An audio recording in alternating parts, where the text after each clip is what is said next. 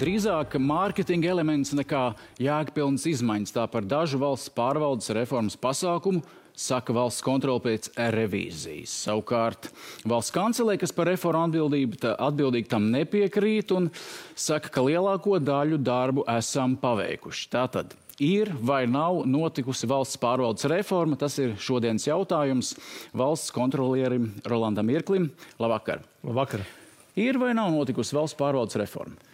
Nu, te mēs godīgi varam paskatīties uz valsts pārvaldi, kā tā šodien izskatās un kā tā bija pirms četriem gadiem. Un tā godīgi uzdot jautājumu, vai patiešām mēs redzam kaut kādas nozīmīgas pārmaiņas šo četru gadu periodā vai neredzam. Protams, ja mēs skatāmies uz šo ziņojumu, kas vakardien tika skatīts arī valdībā, tad nu, ir atskaita par to, ka ir informatīvie ziņojumi, ir veikti kaut kādas aktivitātes. Uh, Un daudzās jomās, nu, tā kā ķeksīšu pēc, mēs varam atzīt, ka tā izpilde ir notikusi. Valsts kancelē, kas atbildīgi veic šo ziņojumu? Ja? Jā, jā, tieši tā. Bet savukārt, nu, ja mēs tā pēc būtības paskatāmies, vai ir notikušas nozīmīgas pārmaiņas, un vai tas valsts pārvaldes darbs ir tiešām mainījies, jo reformas jēga ir, mēs kaut ko mainām, uzlabojam fundamentāli, tad tādas nozīmīgas pārmaiņas vēl nav notikušas. Tiešām ir spērti daži soļi pareizā virzienā, Bet nu, par to, ka tā reforma būtu pabeigta un, un, un īstenota līdz galam, vēl konkrētam plānam pār... bija jābeidzās 2020. Eh, gadā. Jūs norakstat tos COVID, eh, COVID laiku, bija grūti, bija cilvēki aizņemti, un tāpēc lūk, ir nobīdi un arī kaut ko neizdevās izdarīt. Nu, reformai bija jābūt pabeigtai jau pagājušā gada pavasarī. Kā nu, Covid ietekmēja varbūt pēdējo gadu, bet, ja mēs skatāmies no paša sākuma, kā reforma ir virzījusies, tad tā negāja tajā iecerētajā tempā jau no paša sākuma.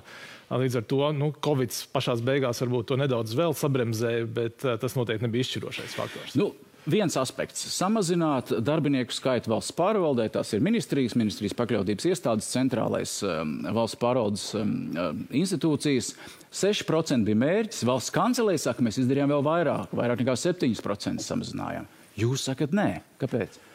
Nu šeit ir jāskatās uz to metodoloģiju. Un, uh, principā tiek runāts nevis par uh, cilvēkiem, bet par slodzēm. Uh, tā reforma tiek attiecināta uz uh, samērā mazu valsts pārvaldes daļu. Uh, aptuveni 40 tūkstošiem darbinieku.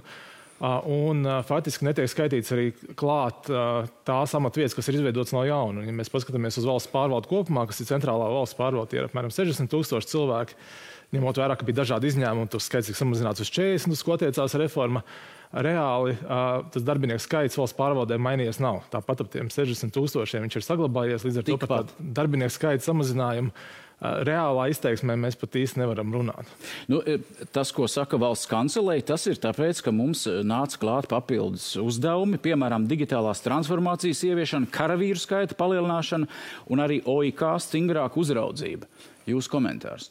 Tas, tas nedara par attaisnojumu. Uh, šis ir faktiski arī viens no reformas trūkumiem, jo faktiski tāda automātiska, mehāniska darbinieku skaita samazināšana bez funkcijas izvērtē, funkcionāla izvērtējuma īsti nestrādā. Un reforma paredzēja arī pilnveidot valsts pakalpojumus, piemēram, pārskatīt, kā mēs sniedzam, cik efektīvi valsts pakalpojums. Un, faktiski šīs reformas sadaļas nav īstenotas, tad funkciju izvērtēšana, pārskatīšana nav notikusi. Līdz ar to arī ir grūti tos darbiniekus tā jēgpilni samazināt. Jo nevarētu teikt, ka valsts pārvaldē darbinieki nu, sēdētu bez darba un viņiem nebūtu ko darīt. Tāda jēgpilna darbinieku skaita samazināšana ir iespējama tad, ja mēs pārskatām funkcijas, pārskatām procesus, pārskatām, kā mēs sniedzam pakalpojumus, un tad mēs arī varam panākt tādu jēgpilnu darbinieku skaitu samazinājumu. Jums ir izskaidrojums, jūs rakstāt tā, kvalitatīvs datu trūkums, kā var kaut ko reformēt, ja nav datu par funkciju un uzdevumu faktiskajām izmaksām. Nu, kā tas var būt? 2021. gads, visi sola reformēt un nav izējas datu. Ko, ko atbild valsts kancelē? Nu, to mēs arī norādām savā revīzijā, ka tās reformas ir beigtas bez atbilstošiem datiem, un valsts pārvaldē noteikti ir jāstrādā, lai šādi dati būtu pieejami.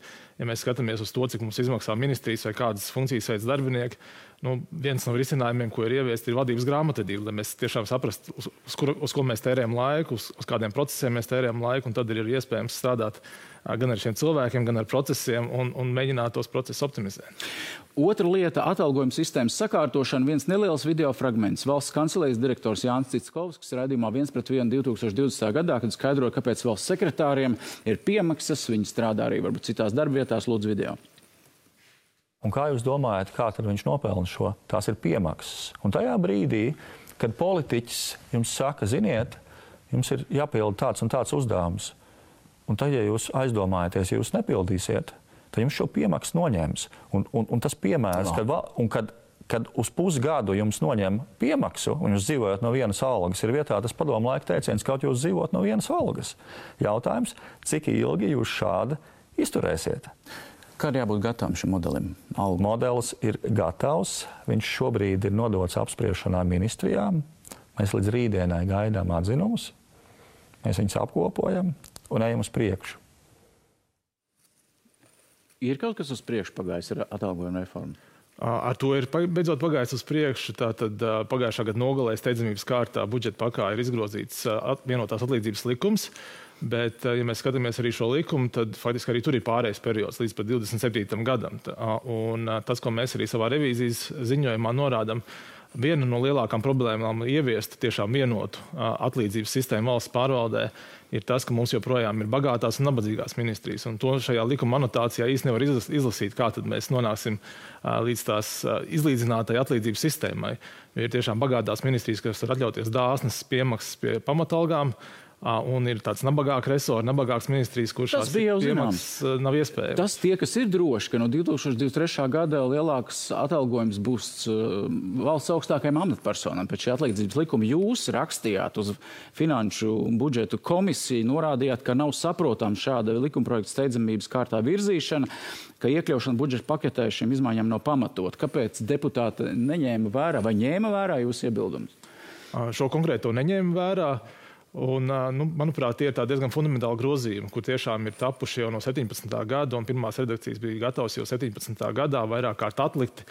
Un, manuprāt, tādiem nozīmīgiem grozījumiem ir jābūt arī saimnes kvalitīvai diskusijām. Protams, ka budžeta pakā tāda kvalitīva saimnes diskusija nav iespējama. Tādēļ arī mēs iebildām un minējām, ka nu, nav korekti šādas nozīmīgas grozījumus virzīt budžeta pakā. Jūsuprāt, vispirms būtu jāsakārto no apakšas šī sistēma, un tad vēl augstākām amatpersonām ir pie, nu, iespēja tikt pie lielākām algām. Tas ir tāds atsevišķs jautājums. Valsts amatpersonas, tā, tā sistēma ir kaskadēta tādā veidā, ka viņi kaskadēta no valsts augstākām amatpersonām zemāko. Tas, kas būtu droši vien jēgpilni, ir tad, kad nu, visiem reizēm mēs to lielu atalgojumu nodrošinām. Jo pārējai valsts pārvaldē mēs sakām, nu, ka līdz 27. gadam mēs jums algas pacelsim un valsts augstākajām amatpersonām paceļam jau ar 23. gadu. Tad nu, tur ir tāda atkal divu ātrumu algu celšana. Un, faktiski arī līdz šim atlīdzības likumā bija tāda divu ātrumu. Tas godīgi pret valsts pārvaldu kopumā. Nu, varētu teikt arī tā. Jā. Vēl viens aspekts - nulles um, birokrātijas principu ieviešana, nepalielināt administratīvo slogu uzņēmējiem, ko pieliek, to atņem, lai izmaksas nepalielinās. Valsts kancelē saka, šis princips ir ieviests, jūs sakat, ka nē. Uz papīra ir ieviests, uh, praksē īsti vēl nekad nav strādājis. Pirmkārt, viņam arī ir ļoti šaurs tvērums. Tas attiecās tikai uz uh, tiesību aktiem no 19. gada un tikai tādiem, kas skar uzņēmējdarbību. Un uz dažiem tiesību aktiem to principu varētu attiecināt, bet tā praksē izmantot šis princips nav nevienu reizi. Līdz ar to nu, uz papīra mums tāds eksistē, tajā instrukcijā faktiski tāds ir. Un tā, ministrija, piemēram, ekonomikas ministrija nes uz valdību kāds grozījums, kas varētu apgrūtināt uzņēmējdarbību, tad viņiem jāpiedāvā kāds cits likumprojekts, kas samazina šo administratīvo slogu. Bet nu, praksē šis princips nekad tā arī īsti nav izmantots. Vēl viens princips - projekta vadība. To jūs vēlējāties, un ir tāds jau gan arī starptautisks novērojums, ja Latvijā kaut ko risina, kādu grūtu uzdevumu, sanāk liela darba grupa, sēž un sēž un sēž un lemj un lemj un lemj, vai būs rezultāts. Visdrīzāk, ka nē. Šis princips, jūs sakat, arī nav ieviests nu, projekta sistēmu. Jā, šī projekta sistēma, komandu projekta sistēma, kas būtu starp resursu sistēmu, starp ministrijām, praksē nav ieviesta, nestrādā, tāda būtu bijusi ļoti noderīga. Īpaši šobrīd, Covid krīzes laikā, kur mēs redzam, ka katra ministrija nāk ar saviem risinājumiem. Tā skaitā atbalsta risinājumiem mēs esam redzējuši ļoti dažādus, un, un Covid krīze pieprasa šos kompleksos risinājumus. Un, nu, šādos apstākļos tāda projektu pieeja būtu ļoti, ļoti piemērota. Tāpat arī tie lielie izaicinājumi, kas ir kopumā valsts pārvaldē nākotnē, arī prasa tādu projektu pieeju. Nu, piemēram, jautājumos, kas saistīti ar vidi, viņi vienlaicīgi skar arī ekonomiskas dabas jautājumus, viņi vienlaicīgi skar sociālas dabas jautājumus. Tur būtu vajadzīga tāda tiešām komandu pieeja no dažādiem resoriem. Nevis katrs resors domā par savu šauro tēmu, nezinot īsti vai nesadarbojoties ar citiem resoriem. Kur jūs un valsts kancelē viensprāts, ko šodien viņi raksta mums, piekrīt, viņi piekrīt, ka politiskās gribas trūkums ir bijis. Valsts kancelējas nu, tiešais, atrodas tiešā premjera pāraudzībā. Jūs uzskat, ka, uzskatāt, ka premjeram bija stingrāk jāvēršas vai jāsako līdzi, kā notiek šī valsts pārvaldes reforma? Jā, nu, te ir vairākas problēmas ar šo reformas kā, vadību vai virsuzraudzību, jo uh, daudz uzdevumu bija uzticēti valsts kancelē, bet, ja mēs tā godīgi paskatāmies, tad valsts kancelē nav tāda ļoti plaša pilnvaru. Viņi var saukt kopā ministrijas, runāties, bet faktiski tās reformas bija jāievieš pašās ministrijās. Līdz ar to droši vien nākamo reformu īstenojot, un es sagaidām un ceram, ka tāda arī būs, ir jādomā par to projektu vadības komandu, kā piešķirt kādiem cilvēkiem centrā, varbūt valsts kancelējā, lielāks pilnvars, lai viņi arī varētu vadīt šo reformu. Jo faktiski tagad bija tā, ka nu, ir mērķi kaut kādi, bet katrā ministrijā viņi jārealizē pa savam. Un otrs, protams, tādos apstākļos ir vajadzīgs arī spēcīgs politiskais atbalsts, jo var būt pretestība no dažādiem resoriem, dažādām izmaiņām. Tas ir normāli pie pārmaiņām, pie reformām. Līdz ar to ir vajadzīgs arī spēcīgs centrāls politisks atbalsts gan no, no ministra prezidenta, gan no saimnes puses kas ir ministrs prezidents un saima, tiem būtu jāatbalsta. Jūs teicāt, projekta grupa tā ir varbūt jauna ministrija vai kaut kāda valsts ministrija, kas reformas ievieš? Nē, nē, noteikti tur nav vajadzīgas jaunas institūcijas. Ir jāskatās, kā mēs ar esošajām institūcijām varam sasniegt to labāko rezultātu, jo projekta grupa jau sastāvētu no tiem pašiem resoriem, tad no dažādu ministriju deleģētiem pārstāvjiem. Un, uh, tas, kas varbūt ir kāds centrāls koordinators vai valsts kancelēs uh, izskatā vai, vai pārējais ar koordinācijas centra izskatā, kur gan mēs zinām arī ir plānots reformēt un šobrīd pievienot valsts kancelē. Kad, un pēdējais jautājums, kad mēs varam sagaidīt jūsu ziņojumu? Jūs tagad pētāt to, kā ir gājusi Covid naudas apgūšana, tā var teikt, Latvijas slimnīcās un, un, un, un, un, un, un Covid nu, pandēmijas novēršana. Kad ir šīs revīzijas rezultāti būs zinām? Jā, saistībā ar Covid mums tuvākais ziņojums būs saistīts ar vakcinācijas jautājumiem, par to, kā ir veicies ar vakcinācijas procesa pārvaldību un uzraudzību. Savukārt par Covid izlietojumiem lielākā daļa informācijas būs brīdī, kad mēs publiskosim finanšu revīzijas rezultātus. Jo šobrīd visi tie izvērtējumi mums notiek finanšu revīzija ietvaros, un tos mēs katru gadu publiskojam māja mēnesī. Mājā. Mājā. Gaidīsim. Tas bija šodienas jautājums. Rolands Irglis, paldies par sarunu. Paldies!